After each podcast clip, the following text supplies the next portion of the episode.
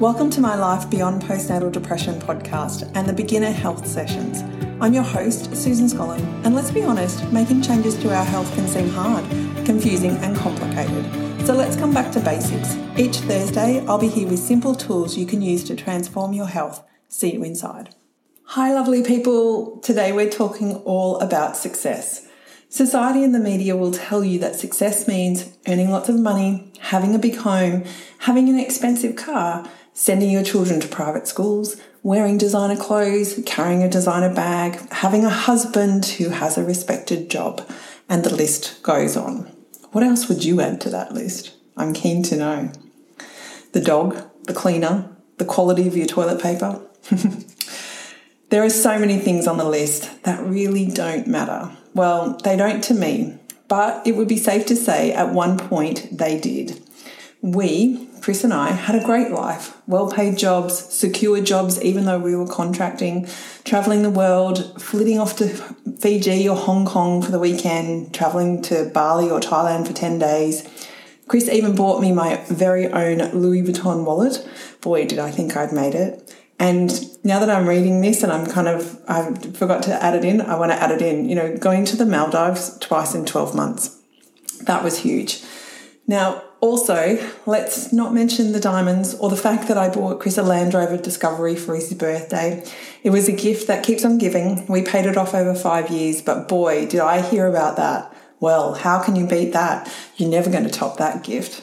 At least I knew I never had to top it.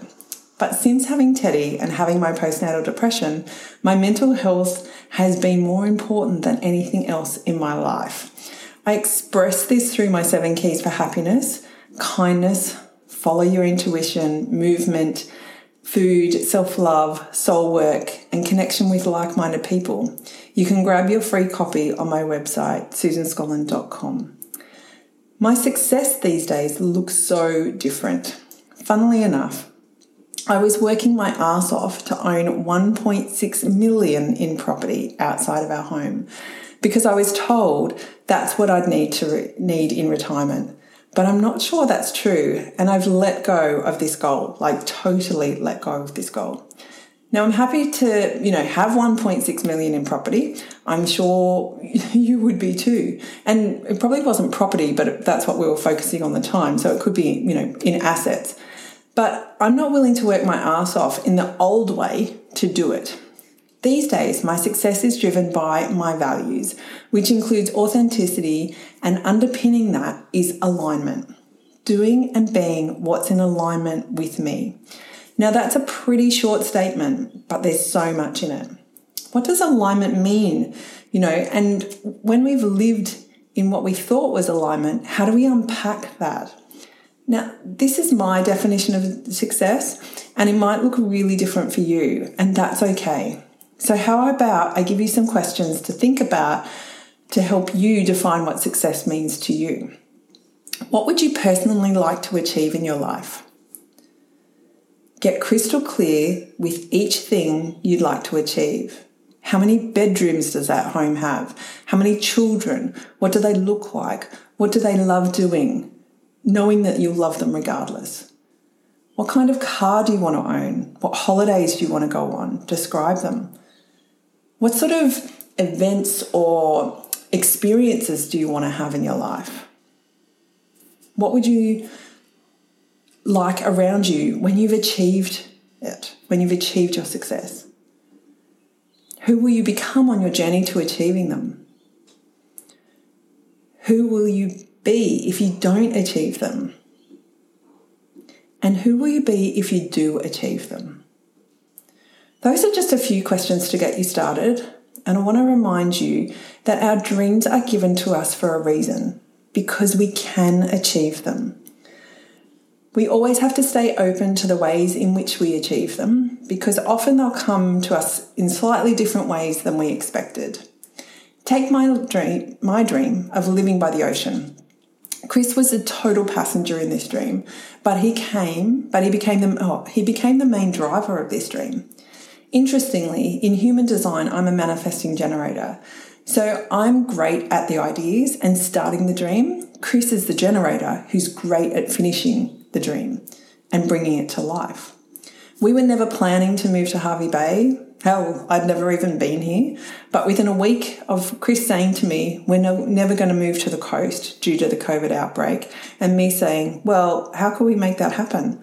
We had a phone call about a property not far from Hervey Bay, um, and Chris said to his brother, if you don't buy it, we will buy it.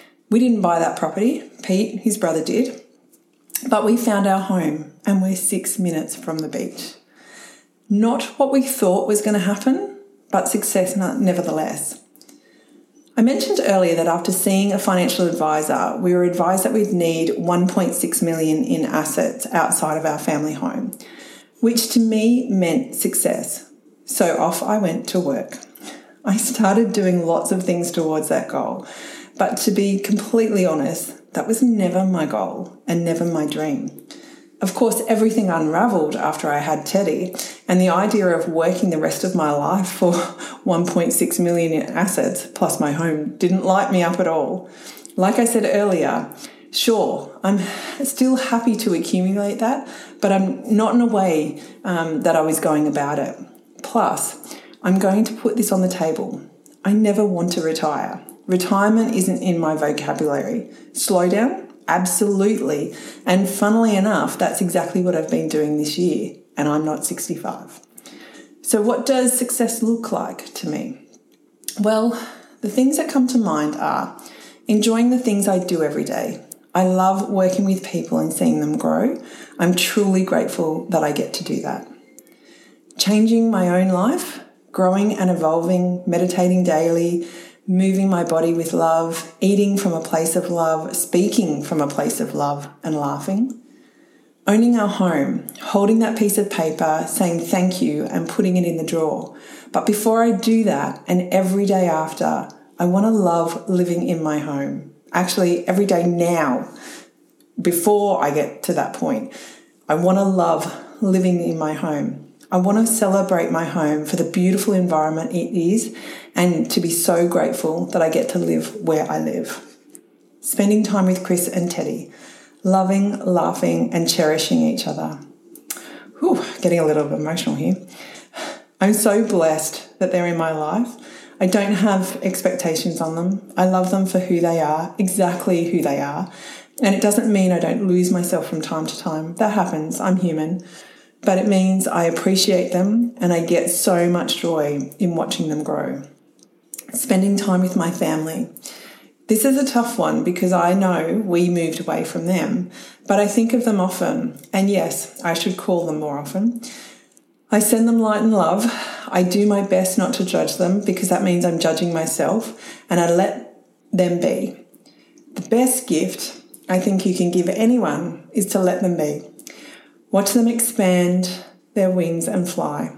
Everyone on this planet has so much to give the world, and I could just sit and listen to each and every one of you. Yes, a little bit more emotional in that one. Connecting with people honestly and openly.